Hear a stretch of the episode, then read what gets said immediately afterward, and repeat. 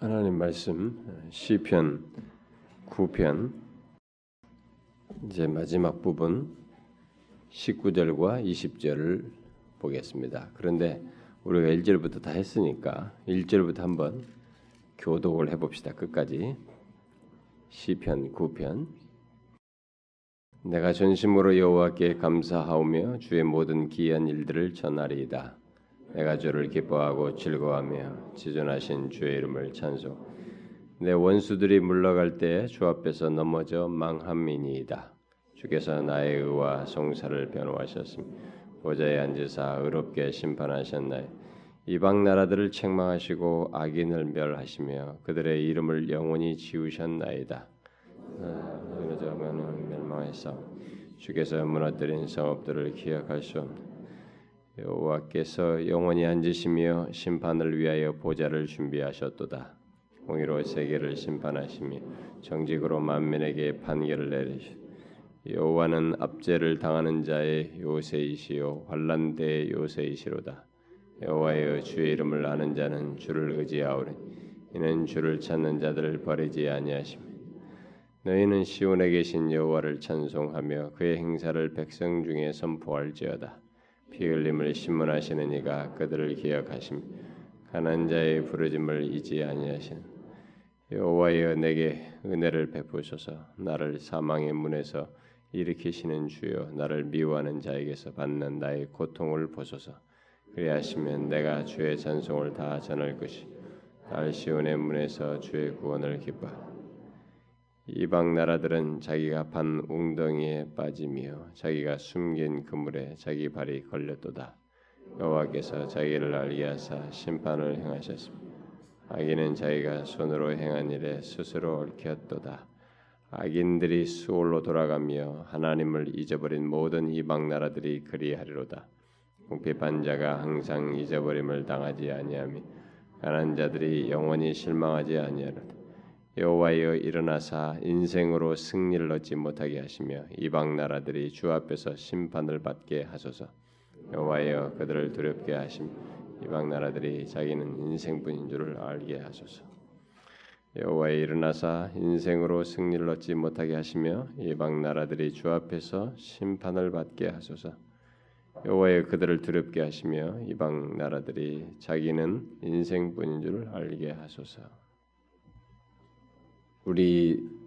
우리나라가 옛날에는 기도를 굉장히 중요시 여겼습니다. 그래가지고 70년대 80년대가 아주 절정이었죠. 온 땅에 기도원이 막 세워지고 그때 세워진 기도원들이 굉장히 있습니다. 요즘은 기도원이 다 수양관으로 바뀌고 현대시설로 바뀌고 있지만 옛날에는 그냥 기도원이었습니다. 그래가지고 그 공간이 하나 있고 나머지는 다 산에 올라가서 기도하는 그런 분위기를 가졌었죠. 그런데 그 기도원 문화가 계속 사람들이 여름만 되면 온 산상 집회로 사람들이 모이고 그렇게 해서 불 받았다, 은혜 받았다, 그 1년에 한두 차례씩은 방학 때나 이런 때 가지고 가서 다 기도 많이 하고 또 목이 다 쉬어서 내려오고 그게 마치 은혜 받는 것으로 이제 보편화되면서 그렇게 했습니다. 저도 그렇게 성장해 왔고 그렇게 다녔습니다. 그러던 가운데 언젠가부터 이 80년대 초부터 서서히 말이 나오기 시작하더니만 여러분들 중에는 이미 그 세대에 안 사는 사람도 있으니까 이게 뭔 얘기냐. 가보니까 여기 70년대생들도 많이 있잖아. 70년대, 80년대생들. 응? 그 사람들은 우리 모르는 얘기를 하고 있다 이렇게 할지 모르겠지만 히스토리를 조금 잠깐 얘기를 하는 겁니다. 그래서 80년대부터 서서히 일부 의식이 있다고 하는 좀 소위 깨있다고 하는 목사님들에 의해서 자성운동이 일어났습니다. 기도만 너무 하고 실제 다른 종합적인 총체적인 삶이 이렇게 잘 안 되는 것, 그래서 삶이 무너진 그런 것들을 가지고 기도만 가지고 복만 받는다 그러지 가정을 돌아보지 않고 예수 믿지 않는 남편과 힘든 관계를 갖고 막 복잡한 문제들이 생기니까 그런 것들을 수정하기 위해서 이제 소위 그 삶을 잘 강조하고 삶의 적용을 강조하는 이런 것들이 이제 많이 이곳저곳에서 있게 됐죠. 그래서 소위 지금은 이제 거의 건물들이 다 되셨지만은 한참 그들이 풋풋하게 이제 젊은 사역자로 등단해서 막 외치기 시작할 때 그분들은 이제 그런 것을 많이 외쳤습니다. 그래서 생활, 삶 이런 것들을 주장하고 그래서 사람들에게 신선함을 불러일으켰습니다. 자, 그렇게 하면서 이제 성경 공부라든 것도 이제 그런 식으로 하고 선교단체는 뭐 내비게이터나 뭐 이런데 CCC 같은 데는 성경 공부 교재로서 학생들에게 학원 복음화 속에서 이제 소위 성경 공부 교재를 가지고 공부를 하는 그런 것들이 이제 막 있게 됐죠. 그렇게 흘러오다가 어느 땐가부터 그 정확한 제가 기억이 안 납니다만은 아마 90년대쯤 되지 않을까요? 경배와 찬양이라는 것이 이제 붐이 일어나기 시작했습니다.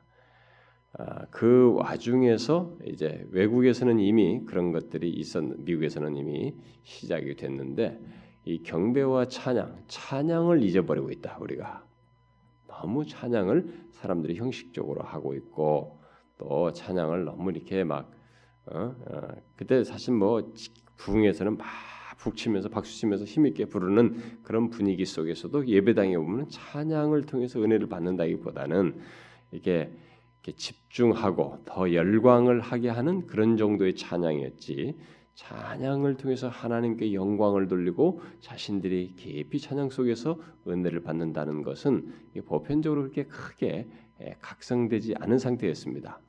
그러던 상태에서 이제 젊은이들 중심으로 해서 이런 새로운 이 음악 도구들을 사용해서 이게 현대적인 그런 감각을 가지고 경배와 찬양을 하면서 이제 젊은이들을 깨우고 해서 뭐 젊은이들이 경배와 찬양에 이제 몰입하기 시작하는 그래서 이제 한 윗사람들의 기도원 문화에서 이제 이렇게 해서 발전 현상에 여기는 이제 찬양으로 이제 물들게 되는 이런 현상이 이제 시작되게 되죠.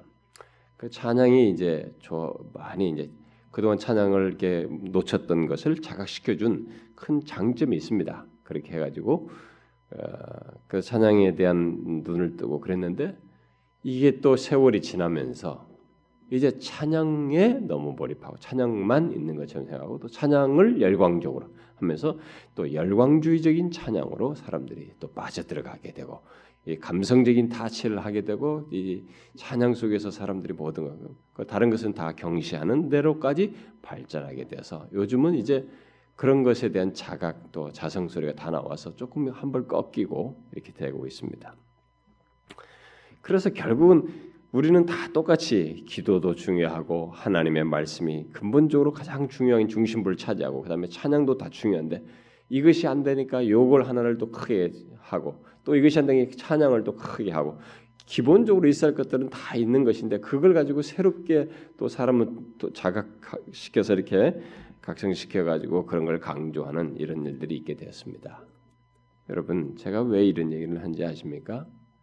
우리는 이렇게 시대가 그렇게 자꾸 자극을 주고 이것을 유행처럼 하나를 강조하기 이전에 우리는 기본적으로 기독교 신앙은 하나님의 진리 안에서 하는 것입니다. 진리의 견고한 기초를 중심부에 두고 그 가운데서 하나님께 의지하여 사는 차원에서 기도라는 것이 삶 속에 항상 있어야 하는 것이고 하나님께 대한 감사로서 또 하나님을 경외하는 것으로서 우리의 삶에서 예배 속에서뿐만 아니라 어떤 상황과 경험 속에서 우리는 하나님을 찬양하는 것이 항상 있어야 됩니다. 그래서 그게 같이 맞물려 있는 거죠. 기도와 찬양 이런 것이 같이 있어야 하는 것입니다. 그런데 그 예배 시간에는 공교롭게 이 세 가지가 다 있습니다. 그것은 다 우리 신앙의 중심부를 차지하는 건데 예배 시간은 이 세 가지를 다 한꺼번에 하면서 하나님께 예배하고 우리의 신앙을 표현하는 시간입니다. 그런데 이제 예배 시간에서 그 세 가지를 함께 다 갖는 것을 놓고 보면 이제 우리의 다른 나머지 삶에서도 이것이 어떠한지를 볼 수가 있는 것입니다. 어떻습니까, 여러분? 우리가 예배 속에서는 찬양과 말씀을 중심에 두고 거기에 찬양과 기도, 예배 전후로서나 모든 것 속에서 이런 것들을 우리가 진실하게 유행 때문이 아니라 누가 이렇게 해서가 아니라 하나님을 경배하고 하나님께 나아가고 하나님께 감사하고 그분이 하시는 말씀을 듣기 때문에 모든 것에서 우리가 깨어있고 진실하며 온 마음을 다해서 하는 분명한 하나님 의식 속에서 하는 것인지 한번 묻는 것입니다. 여러분 이 세 가지가 다 온전히 진실하게 하고 있습니까? 어떤 사람들은 이런 것을 신학적으로 구분을 해요. 제가 영국에 있을 때는 그 처치 오브 스코틀랜드 같은 데 아니 프리처치 같은 데는 제네바 그 전통을 가지고 있는 거기는 시편만 찬송합니다. 그런데 시편을 굉장히 열광적으로 찬송하죠. 다른 찬송들은 인간이 이런 것을 자기들의 개인적 감정에 의해서 나온 찬송들을 같이 공유하는 것을 이제 좀 부정적으로 봅니다. 근데 우리나라는 이미 그런 것을 깨닫기 이전에 보편적으로 그냥 찬송가 외국에서 만들어진 찬송을 가지고 와서 우리가 부르고 있습니다. 하고 있습니다. 그래서 그럼 우리가 잘못됐느냐? 이제 그걸 주장하는 사람들은 우리나라 중에 지금 어떤 사람들이 그들처럼 시편 찬송을 하자고 지금 난립니다. 저도 시편 찬송을 하면서 스코틀랜드에서 있었습니다. 예배 때 시편 찬송만 불렀고 학교에서도 부르고 그랬습니다. 그러나 시편 찬송만은 아니에요. 시와 찬미는 성령의 역사 속에서 신약 시대에도 계속되는 내용이었습니다. 그러니까 그걸 한정 지을 수 없어요. 누가 지은 것을 분명히 내용만 하나님을 온전히 찬송하는 것이면 함께 할 수 있습니다. 우리가 그것에 대해서 동조하고 그 가사와 내용에 동조해서 할 수도 있습니다. 그리고 또 더욱이 우리 자신들이 그것을 지어서 부를 수도 있습니다. 그렇게 해야 됩니다. 저는 우리들이 신학적으로 어떻게 이해를 하든지 이런 어느 정도 정립은 다 돼야 됩니다만은 제가 이미 리더들에게는 다 그런 얘기를 하는데 우리들이 혹시 이런 걸 잊고 있지는 않는지 혹시 교회들이 하나님의 말씀을 중시하는 교회는 또 상대적으로 기도가 약한다는 말을 듣는다거나 찬양을 또 이렇게 찬양은 별로 중요시 여기지 않는다든가 혹시 우리가 그러지는 않는지 우리가 기도와 찬송은 또 너무 경시하거나 어설프게 하고 또 이렇게 막 형식적으로 하고 그냥 쉽게 하지는 않는지 우리가 이제 그런 부분을 생각해 봐야 됩니다. 물론 어떤 것의 기준에서 말을 하느냐는 것은 우리가 고려해야 됩니다. 어떤 사람들은 자기들이 경험의 기준에서 말을 합니다. 그리고 어떤 사람들은 항상 이 드럼에 익숙해서 막 가서 막 열광스럽게 막 분위기가 만들어 찬송하는 것에 익숙했던 사람은 우리 경험은 야 이들 다 잠자는구만 이렇게 생각하는 거죠. 노는구만 이렇게 뜨겁지가 않구만. 뜨겁다는 게 뭐냐 이게 드럼으로 비팅을 강하게 주어서 그것으로 우리가 거기에 보조를 맞추면 뜨거운가? 그러니까 벌써 잘못된 사고방식과 기준들을 가지고 이제 그렇게 보는 거예요. 그게 그런 게 문제가 아니에요. 우리들이 정녕 하나님을 향해서 우리의 마음이 진실하냐 이런 거죠. 그를 경외하느냐 그런 마음으로 우리가 찬송도 하고 또 하나님을 전적으로 의지하기 때문에 의지하지 않으면서도 기도하면서 나가느냐 이겁니다.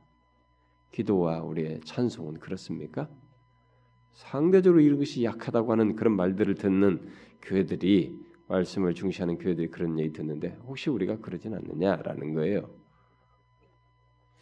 저는 우리 사역자들에게 몇 차례 얘기했습니다. 찬송이 얼마나 중요한지 아느냐. 자기들이 찬송 인도할 때에 찬송 한 구절이라도 온 공동체가 함께 한 마음에 대해서 열심으로 하나님을 찬양하는 것이 돼야 되는 거 알고 있느냐. 찬송을 어설프게 하는 사람은 그 사람을 깨워서라도 찬송을 하나님 앞에 진지하게 해야 되는 거 아느냐. 우리 좀 그렇게 좀 찬송 좀 하자. 제가 몇 차례 그런 적이 옛날부터 그런 얘기 해온 적이 있습니다. 최근에도 그런 얘기 했습니다. 그래서 우리 예배 때 찬송하는 거 여러분 제가 예배 때도 찬송할 때 어설프게 맥 빠지게 찬송합니까? 사회 볼 때 제가 이 성대 결절이 있어가지고 목을 많이 못 쓰는 편입니다만 찬송이 저는 굉장히 그 가사에 빠져서 힘있게 합니다. 그런데 또 그 외에 우리가 무슨 뭐 예배 전에 찬송하는 것도 그게 안 할 것이면 몰라도 찬송할 것이면 우린 그리 해야 됩니다. 응? 온 마음을 다해서 찬송해야 돼요.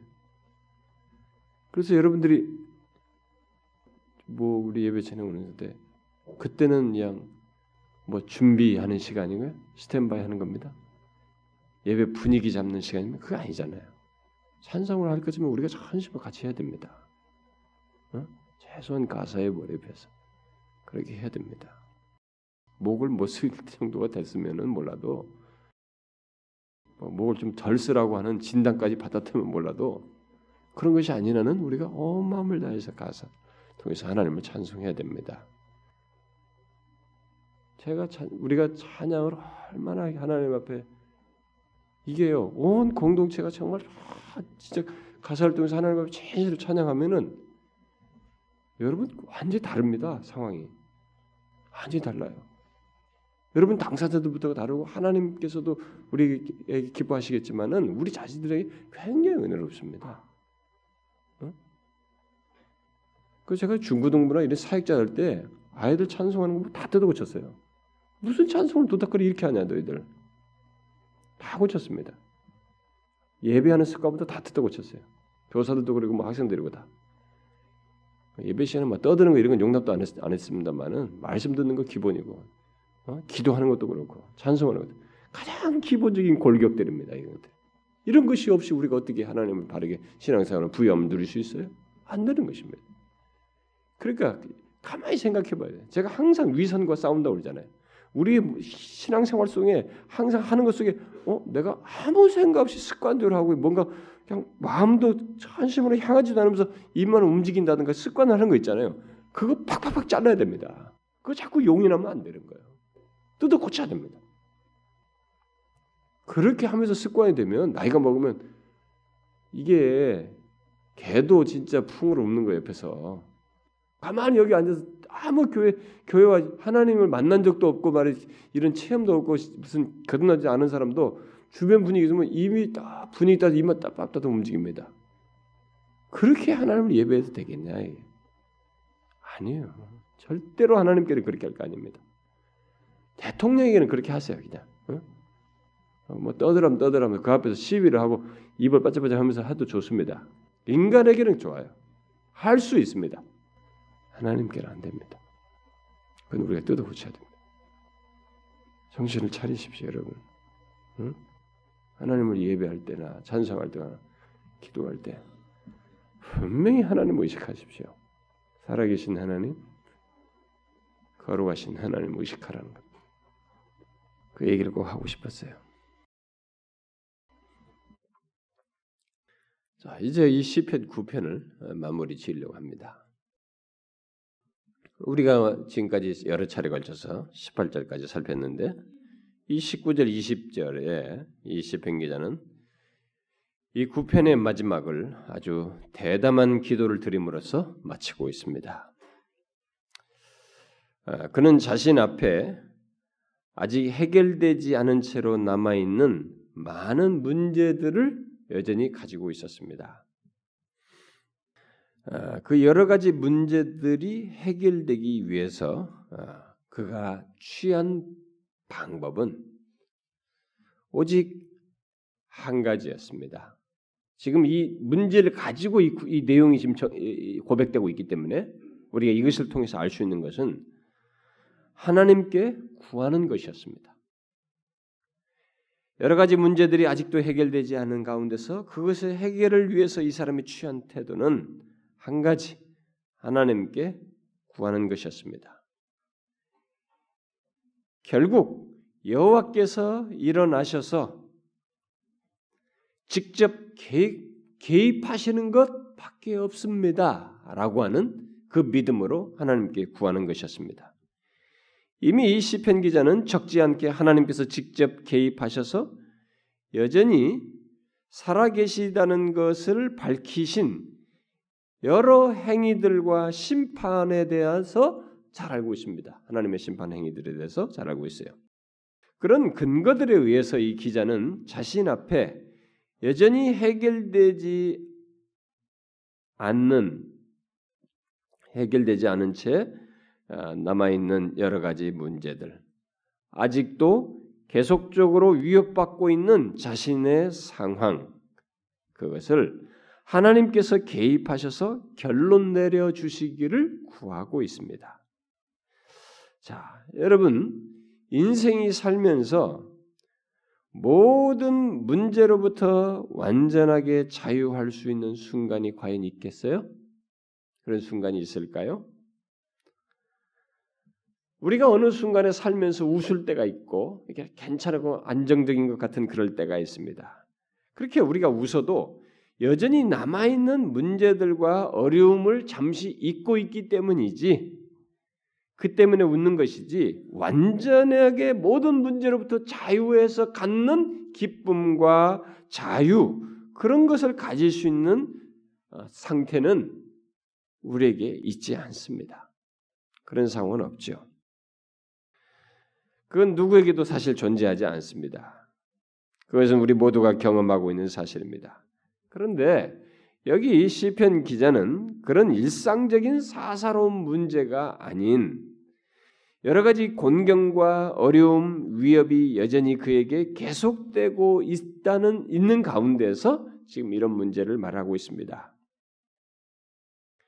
바로 그런 상황에서 이 기자는 하나님을 생각하며 하나님께 구하고 있습니다. 다시 말해서 이전에 하나님께서 행하셨던 방식을 기억하며 그것에 대한 확신을 가지고 이전과 같은 방식으로 현재에도 자신의 삶에 개입하셔서 판단하시고 하나님께서 일하시는 것을 보여주시기를 구하고 있습니다. 여호와여 일어나소서. 또 인생으로 승리를 얻지 못하게 하소서. 이방 나라들이 주 앞에서 심판을 받게 하소서. 여호와여 그들을 두렵게 하소서. 이방 나라들이 자기는 인생일 뿐인 것을 알게 하소서라고 구함으로써 그렇게 말하고 있습니다. 사람은 누구나 할 것 없이 문제가 있습니다. 단지 정도 차이가 있어서 심했다가 좀 덜했다가 하는 이 곡선이 있을 뿐이지 다 문제가 있습니다. 이 시편 기자도 예외가 아닙니다. 그런데 우리가 여기서 이제 주목하면서 배워야 될 것은 이 시편 기자가 그런 곤고한 현실을 어떻게 이것을 해결해 나가는가라는 것입니다. 그 상황이 계속 있었지만은 이 사람이 그것을 어떻게 극복하고 있는가라는 거예요. 항상 우리는 이런 생각을 해야 됩니다. 저 사람은 저 집사는 문제가 없어 보여. 절대로 안 그렇습니다. 나만 이런 문제가 있어. 하나님은 정말 불공평해. 그렇지 않아요. 절대로 그렇지 않습니다. 제가 사람들을 통해서 다 봅니다. 상담도 다 해보죠. 그리고 심지어 내가 옛날 케이스에는 어떤 사람이 저 사람은 항상 이렇게 밝고 그러니까 저 사람 문제가 없고 항상 행복한 것 같고 괜찮다는 거예요. 저렇게 저는 문제도 없는데 나는 이렇게 힘들대요. 근데 그 사람 알아보니까 그 사람은 그 상황에서 하나님을 믿고 있어서 하나님을 신뢰하고 있어서 그렇게 사람이 그 외형이 괜찮아 보이고 그냥 문제가 없어 보였지, 알고 보니까 남편과의 심각한 문제가 있었어요. 심각한 문제가 있었어요. 그게 다 있는 거예요. 여러분, 감추어진 것이 있는 것입니다. 여러분, 상대적으로 우리가 그런 거 아시죠? 이렇게 겉으로 밝은 사람들은 사실 그 자신이 힘든 것을 그렇게 함으로써 이렇게 일종의 극복하려고 하는 경우가 많은 거 아시죠? 예? 의외로 많습니다. 밝은 사람들 보면 막 웃고 잘 웃고 막 밝은 사람들 보면 나중에 그 사람과 이제 딱 본심이 다 드러나서 이 얘기하면은 그 사람에게 힘든 것이 있어요. 그럼 우리가 충격을 받죠. 그 밝은 곳이 어디가 있나. 그게 다 있는 것입니다. 그러니까 여러분들은 그렇게 생각하면 안 됩니다. 나만 내 인생만 왜 이런지 모르겠다. 그런 거 없어요. 모든 사람이 가장 행복해 보이는 그 사람도 그 내면으로 들어가서 그 내면의 그 깊은 얘기를 다 들을 상황이 되면 그 사람에게도 문제가 있습니다. 문제는 어떻게 그것을 극복하느냐. 응? 그것을 어떻게 이겨내는가라는 것입니다. 이 세상에는 수많은 방법들이 있습니다. 사람들마다 다 시중에 나와 있는 책들을 보게 되면 이것은 이렇게 극복하고 막 다양한 극복책들이 막 그런 자기개발서 같은 것은 그걸 또 어떻게 개발해서 극복하라고 가르치는 것까지 합쳐서 그런 게 수도 없이 많습니다. 그런데 그것은 인간의 상대적 경험 속에서 도토리 키재기식에 나온 경험 얘기입니다. 이렇게 극복을 하면서 바른 길로 가고 극복을 하면서 미래까지 연결돼서 생명의 길로 가는 그런 계시는 역시 성경밖에 없어요. 하나님 말씀밖에 없는 것입니다. 우리는 여기서 이제 보는 것입니다. 이 사람이 지금 오늘 시편에 등장하는 사람이 바로 그런 경험을 말해주고 있기 때문에 우리가 이것을 여기서 그것을 배우게 되는 것입니다. 자, 어떻게 해결하는가? 이 시편 기자는 이 기자는 두 가지를 하고 있습니다. 그 어떻게에 대해서 두 가지를 하고 있어요. 하나는 이전부터 자기와 이 땅에서 자기에게뿐만 아니라 이 땅에서 행하신 하나님을 기억하는 것입니다. 여러분 쉬운 것 같지만 이게 어려워요. 어려운 상황에서는 진짜 어렵습니다. 이전에 과거에 아브라함이든 자기 선배들에서 역사 속에서 해오셨던 그 하나님 그리고 내게 행하시고 이 세상에서 여전히 행하시는 그 하나님을 기억하는 것이에요. 첫 번째가. 이 시편 기자가 그렇게 극복해요. 그다음에 또 다른 하나는 바로 그 하나님께 자신의 문제들을 아뢰는 것입니다. 모든 문제가 있어요. 근데 힘들어요. 아직도 해결되지 않고 있어요. 그것을 어떻게 처리하느냐, 해결하느냐 이 두 가지예요. 여전히 행해오신 하나님을 기억하고 그 하나님께 자신의 문제를 아뢰는 것입니다. 이 기자의 기도가 대담하고 무엇인가 확신에 차 있다고 느껴지는 이유는 바로 이 기자 자신이 간구하는 그 하나님 때문에 자기가 간구하는 대상인 그 하나님이 어떤 분이신지를 너무나 잘 알고 있고 그분께서 어떻게 일하시는지를 잘 알고 있기 때문에 여기서 조금도 의심 없이 역사 속에서 해오셨고 계속 자신의 인생 속에서 해오셨고 계속 하실 분이시기 때문에 확신하기 때문에 이렇게 대담한 기도를 하는 것입니다. 그는 아무런 의심 없이 오직 하나님 편에서 어떤 답을 내려주시기만을 구하는 마음으로 간구를 하고 있습니다. 그래서 여호와여 일어나소서 이런 간구를 한 것은 뭘 시사합니까? 여호와여 일어나소서 하나님은 항상 아시고 뭐 일어나고 따시고 할 것도 없어요. 하나님은 다 아시고 모든 것이 있어요. 그런데 여호와 일어나소서라는 인간 편에서의 표현을 써서 하나님 앞에 간구한다는 건 뭐겠어요? 이것은 우리가 느끼기에 일어나지 않고 계신 것과 같다는 거예요. 현실이 그렇다는 것입니다. 그러니까 이 시편 기자의 경험은 한동안 사람들의 눈에 하나님의 역사가 보이지 않는 것처럼 일어나셔서 일하시는 것 같지 않은 그런 현실이 우리에게 있어 보이고 사람들이 그렇게 인식하고 있다는 것입니다. 하나님이 전혀 그분의 역사가 보이지 않는 것 같처럼 사람들이 인식하고 있다는 거예요. 그래서 이런 기도를 하는 거예요.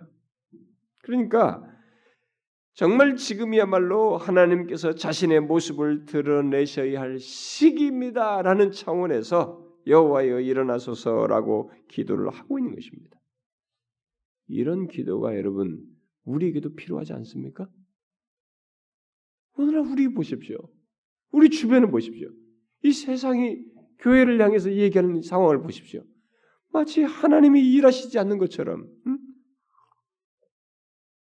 그저 하나님은 인간이 만드는 종교적 성향에 의해서 만드는 하나의 그런 자기들끼리 만든 신인 것처럼 하나님은 죽은 자인 것처럼 하나님의 역사가 없는 것처럼 사람들이 생각하고 있습니다. 오늘날 우리 교회들을 보고 그렇게 말하고 있습니다.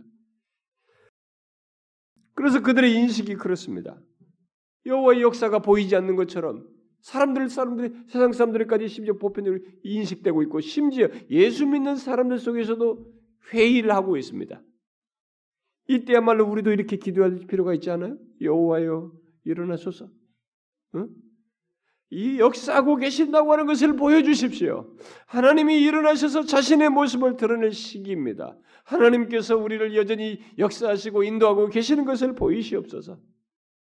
우리도 이렇게 구할 때가 아닙니까? 너무 개인적인 문제에서만 집착하지 말고 하나님께서 이 공동체에 하나님의 백성들과 연관해서 자신의 이름이 걸려있기 때문에 주여 일어나소서 이렇게 해야 할 때가 아니냐는 거예요. 우리가 그래야 할 시기에 우리도 있습니다. 우리도 그렇게 기도하면 좋겠습니다. 우리가 너무 개인적이에요. 저는 우리 교회가 다시 마음을 모아서 우리가 처음에 교회 개척할 때 막 진짜 몇 명 안 됐지만 이 조국 교회를 다 품은 것 같았어요. 응? 저부터가 물론 외국에 있다 와서 막 더 이 한국 교회에 대한 막 애절함이 있어서도 그러기도 했지만 저와 함께 같이 기도하는 모두가 처음에 그랬잖아요. 막 한국 교회를 막 품고 기도했다. 우리가 그래야 할 시기에 있다고 봐요. 우리가 이런 기도를 해야 됩니다. 여호와여 일어나소서. 일어나신다고 하는 것, 일어나신 것과 같은 것을 우리로 하여금 보여주십시오. 역사하고 계시는 것을 드러내십시오. 무엇을 위해서 일어나기를 구하고 있습니까? 무엇을 위해서 일어나기를 구하고 있어요? 바로 인생으로 승리를 얻지 못하도록 하시기 위해서 일어나달라는 거예요. 여기 인생은 하나님과 비교해서 쓴 표현이니까 무능한 인간이에요. 다시 말하면 연약한 인간을 가리키는 말입니다.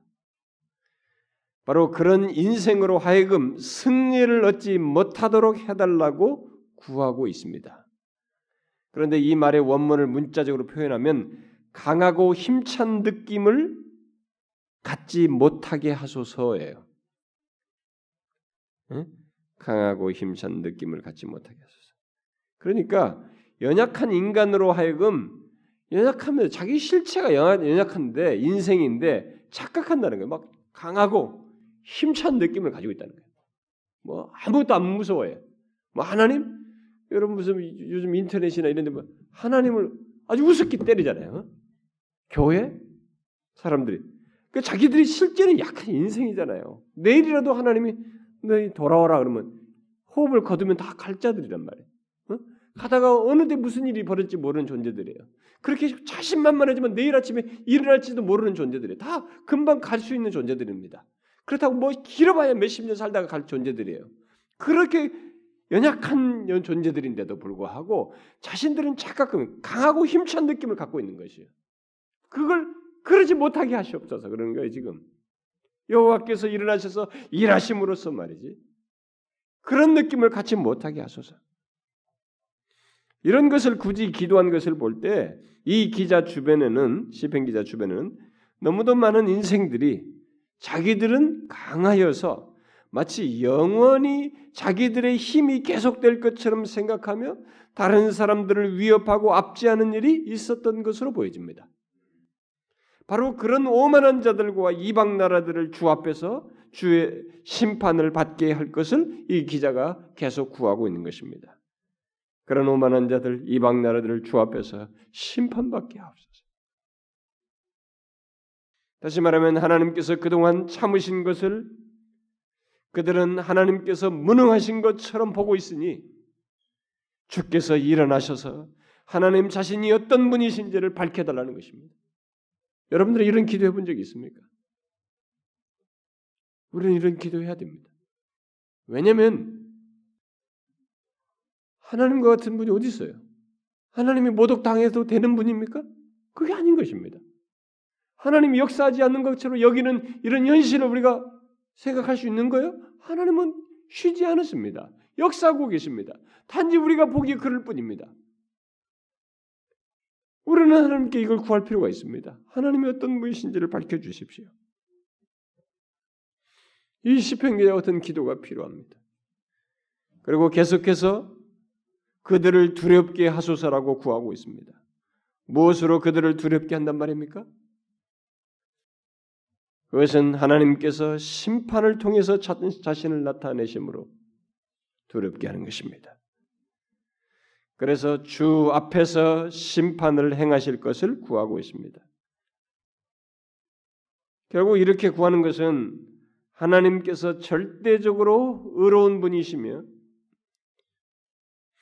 주님의 판단을 누구도 피할 수 없다는 것을 나타내심으로써 자신들이 결코 힘있고 강한 자들이 아니라는 것을 하나님께서 밝혀주시고 드러내달라는 것입니다. 이건 사실이에요, 여러분. 이건 사실적인 기도입니다. 인생이 어찌 하나님 앞에서 강한 척할 수 있어요? 진짜 모르니까 이렇게 하는 것이지. 그래서 이 시편기자는 오히려 무서운 하나님의 판단을 받을 자, 그들이 하나님의 판단을 받을 자인 것을 하나님께서 일어나셔서 나타내달라고 구하고 있는 것입니다. 사실 모든 인생들과 하나님을 등진 이방 나라들에게 하나님께서 정해놓으신 것이 있습니다. 그것은 멸망에 대한 두려움이에요. 여러분 아십니까? 여러분도 과거 예수 믿기 전에는 그랬을 겁니다. 예수 믿기 전에 하나님을 알기 전에 하나님을 이제 선하시고 사랑이 많으시고 거룩하시면서도 우리를 품으시는 하나님으로 알게 된 것을 예수 그리스도 안에서 알게 됐기 때문에 그러지 그 이전의 인간, 하나님을 등진 인간, 모든 인생들, 하나님을 등진 이방 나라의 모든 그들은 하나님께서 정해 놓으셨어요. 그들은 뭐냐면 멸망에 대한 두려움을 갖도록. 그래서 여러분 다 멸망에 대한 두려움이 있습니다. 여러분이 그 체크할 수 있습니다. 얼마든지. 아무리 괜찮다 할지라도 파고들어서 그 사람의 중심을 건드려서 보면 그들은 자기들 본성 속에 이 중심 속에 두려움이 있어요. 자기 어떻게 될까? 끝날까? 이렇게 되면 어떻게 되나? 그러니까 자신의 인생 속에 펼쳐지는 모든 것 속에서 이 멸망에 대한 두려움의 이 전조들을 다 가지고 있어요. 그게 있습니다. 그건 하나님께서 그들에게 둔 거예요.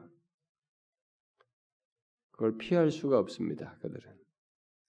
그래서 이 기자는 바로 그 두려움을 그들로 갖게 하시기를 구하고 있습니다.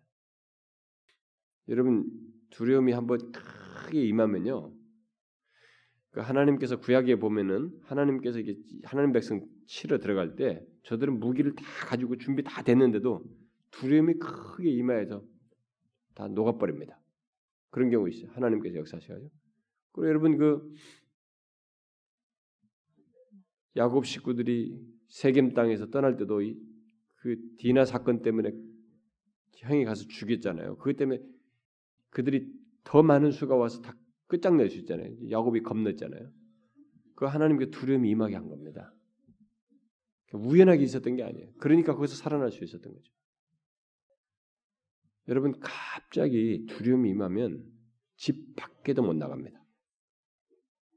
뭐 괜찮은데 주변 다른 사람 다 돌아다니는데 자기는 그게 두려움이 임하면 집 밖에도 못 나가요. 나가기만 하면 누가 날 죽일 것 같아. 지하철 그 땅 속으로 들어가도 땅이 무너질 것 같고 비행기를 타면 거기서 추락할 것 같고 그냥 모든 게 다 끝장날 것 같은 거예요. 여러분 왜 인간에게 그런 게 있습니까? 이상합니다. 인간에게 다 있어요. 이게 두려움. 하나님 안에서 이 두려움을 극복하고 해결된 사람 아니면은 이 두려움이라는 것은 인간에게 두신 건데요. 하나님께서. 이거 의외로 무섭습니다. 근데 착각 속에서 자신이 힘이 있다고 생각하면서 이 두려움을 아직 못 갖고 있는 거예요. 그래서 시편 기자가 이 얘기하는 것입니다. 두려움을 갖게 해달라는 것이죠. 오늘날 많은 사람들이 두려움을 누르고 떠들고 있습니다. 착각하고 있는 것이죠. 그것에 대해서 하나님께 간구를 하고 있습니다.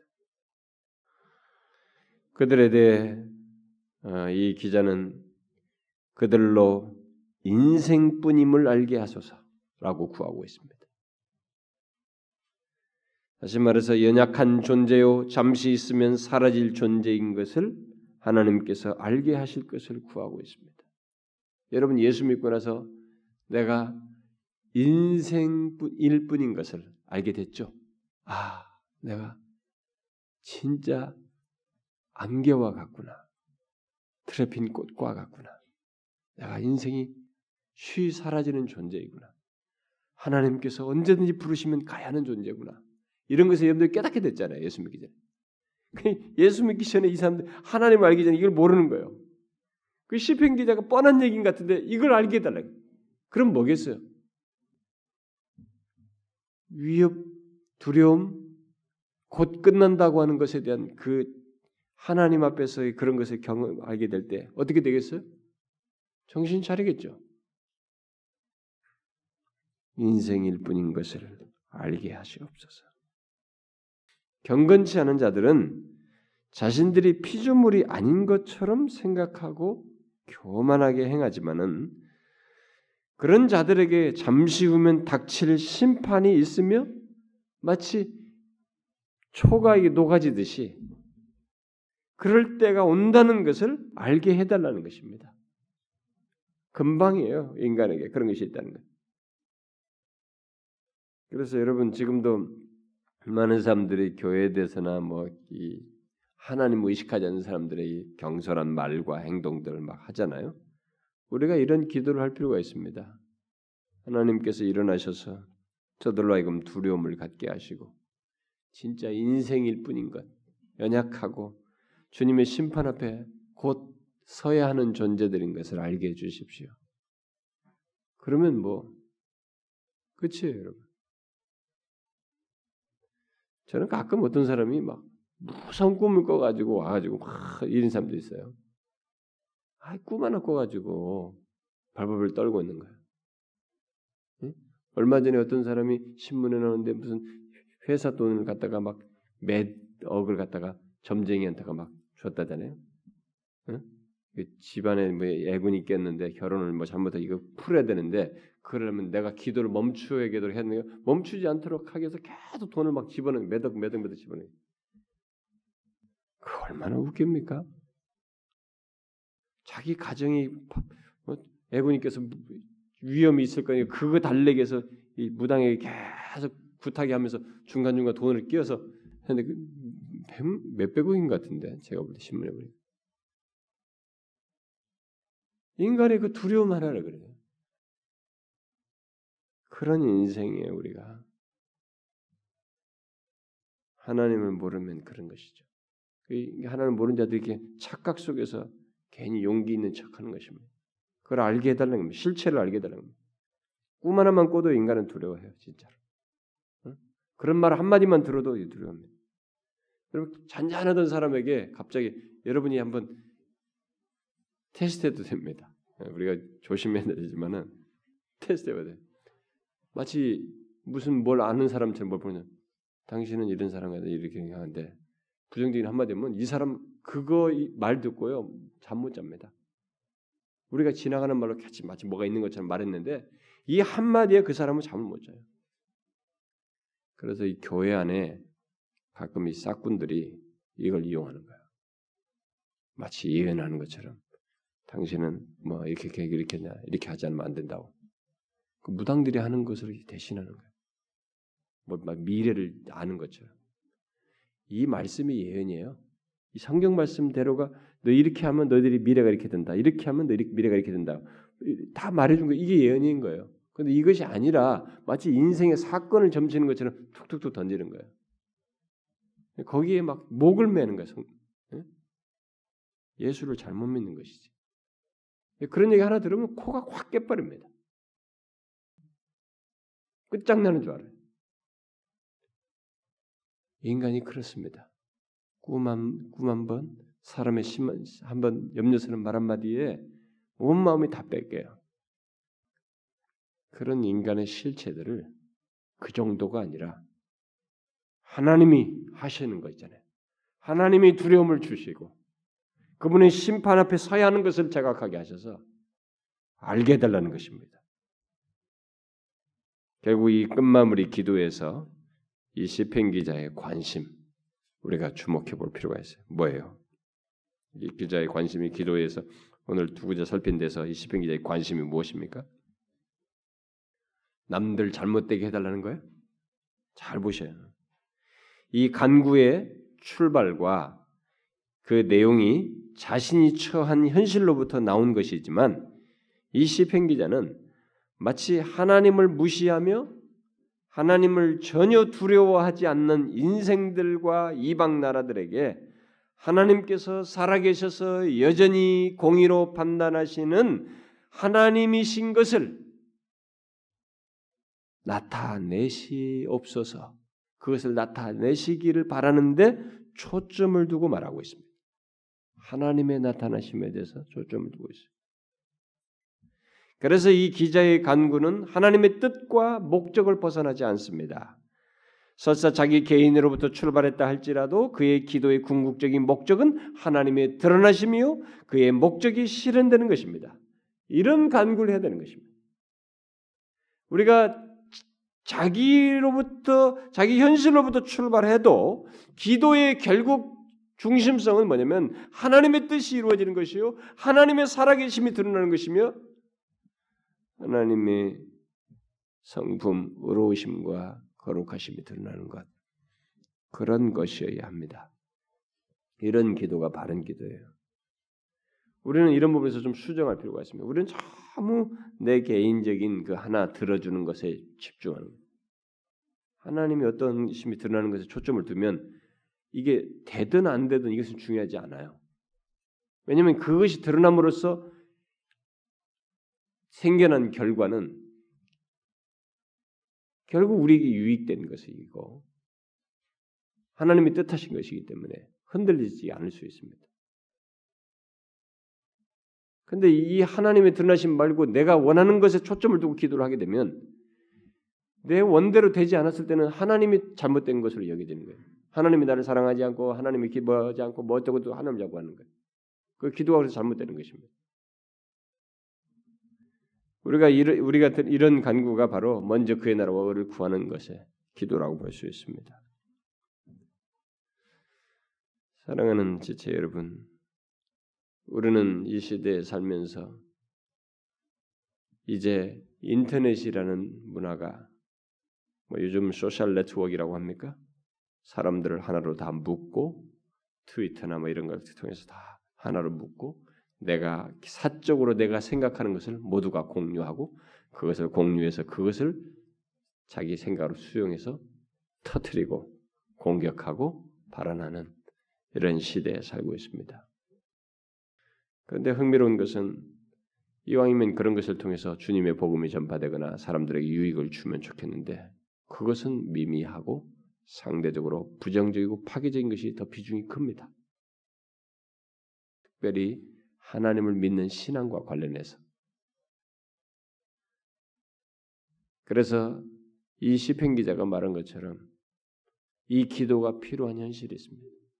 하나님을 쉽게 사람들이 갖고 놀지만 하나님이 마치 일하시지 않는 것처럼 여겨지는 현실입니다. 우리들도 주변에 그랬습니다. 더 심해지지 않겠습니까? 저는 내 머릿속에는 자꾸 여러분 젊은 사람과 나와 세대 차이가 별로 없을 것이다 이렇게 생각하고 싶은 마음이 있어요. 그게 아닌 거예요. 내 마음만 그렇지. 벌써 엄청난 차이가 있는 겁니다. 응? 심지어 어느 교회는 중학교 1학년과 고등학교 1학년 사이에도 큰 차이가 있다고 그래요. 그러니 뭐 너무 빠르게 흘러가는 이 세상 속에서 지금 우리가 만들어낸 이 문화가 여러분들이 지금 원래 그런 줄 알고 착각하면서 그 문화를 받아들이고 있지만 원래가 그렇지 않습니다. 제가 얘기하잖아요. 이거 몇십 년 사이에요. 이거 몇 년 사이에 벌어졌습니다. 여러분 삐삐 쓰던 날에 얼마 안 됐잖아요. 어? 휴대폰도 이렇게 큰 거 들고 다니잖아요. 처음에. 제가 있을 때는 휴대폰이 없었어요. 제가 대학생 때 그런 게 없었습니다. 우린 타자기로 어디 레포트 썼습니다. 컴퓨터가 없었단 말이에요. 이거 금방이었으면 몇십 년, 몇십 년도 아니죠 이거. 20년, 30년 사이에 확 바뀌어버렸습니다. 그러니 다음 세대가 어떻게 되겠어요? 그런데 문제는 뭐냐면 이렇게 빨라지면서 사람들의 의식 속에 하나님을 부정하는 여기서 말하는 경건치 않은 무리들과 이방 나라에 해당하는 하나님 앞에서 겁을 안 먹는 스스로 착각하고 있는 강하고 힘 있는 척하고 있는 이런 사람들이 있어요. 그래서 하나님을 쉽게 우습건단 말이에요. 이때야말로 우리가 구할 기도 제목입니다. 여호와여 일어나소서. 하나님이 일하지 않는 것을 생각하고 있습니다. 이 세상이 하나님이 역사하지 않는 것처럼 생각하고 있습니다. 일어나시옵소서. 일하고 계시며 역사하시며 판단하고 계시고 저들에게 두려움을 끼쳐서 촛물이 녹듯이 벌벌 떨게 하실 수 있는 분이신 것을 알게 하시옵소서. 제가 얼마 전에 집회 갔을 때 거기에 어떤 사람이 그 교회가 원래 그렇게 갑자기 안 커졌대요. 근데 한 사건 때문에 좀 이렇게 또 큰 반응이 좋은 반응이 있었다. 어떤 사람이 예배 중간에 뭐 이렇게 막 일어나서 뭘 했던가 봐. 근데 목사님 그렇게 하면 하나님이 싫어하십니다. 하나님이 뭐 어떠십니다. 이렇게 말을 했대요. 응? 그렇게 하면은 하나님께서 가만히 계시지 않는다고 이렇게 했대요. 그러고 나서 그 양반이 돌아가서 죽었답니다. 얼마 동안 죽었나 몰라 금방 돌아가셨다는가 봐. 그게 그 주변에 소문이 다 퍼져가지고 야, 이 교회 진짜 하나님 살아계신 역사하시는 교회다. 그걸 사람들이 더 많이 왔다고 그래요? 하나님이 일하시는 거죠. 일하십니다. 안 하시는 거 아니에요. 이 세상이 지금 착각하고 있는 거예요. 우리가 여호와여 일어나소서라고 구해야 되는 것입니다. 이것은 선교지에서도 그렇고 주변에 우리를 불신앙의 분위기 속에 있는 가정에서든 직장에서든 사업이든 모든 환경 속에서 구할 수 있는 제목이에요. 일어나소서. 하나님이 일하고 계시는 것을 보이시옵소서. 그렇다고 막 감정을 가지고 하면 안 돼요. 제가 이 사람이 뭐랬어요? 하나님 자신이 드러나심에 초점이 있다고 그랬습니다. 개인적 감정 때문에 기도하는 게 아니에요. 우리는 진실로 이 세대를 슬퍼하면서 하나님 자신이 드러나심을 생각하면서 이런 기도를 할 필요가 있습니다.